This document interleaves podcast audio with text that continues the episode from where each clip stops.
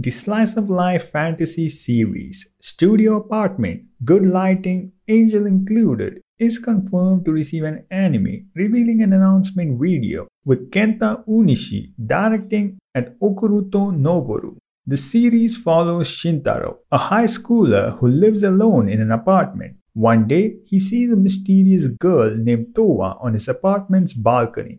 Shintaro soon discovers that Towa is no ordinary girl. Instead, she's an angel who soon becomes his roommate. Together, they embark on a sweet and pure life of solitude without a defined purpose. While the series does sound like a knockoff of The Angel Next Door Spoils Me Rotten, this one includes a real angel in the mix. Although coming from the author of As Miss Beelzebub Likes, which was a fluff that I never thought I'd enjoy, this one unfortunately is an angel you'd rather skip with a story that is plain generic. The characters include the angel Towa, whose innocence makes her seem more like a great schooler, which is no longer an amusing trope, naturally leading to some unwanted ecchi moments, and the main lead is straight up boring. Beyond being cute, there is nothing to Towa, and Shintaro's character makes sure to cancel out any plus Towa brings. Expect to see scenes of the both going shopping,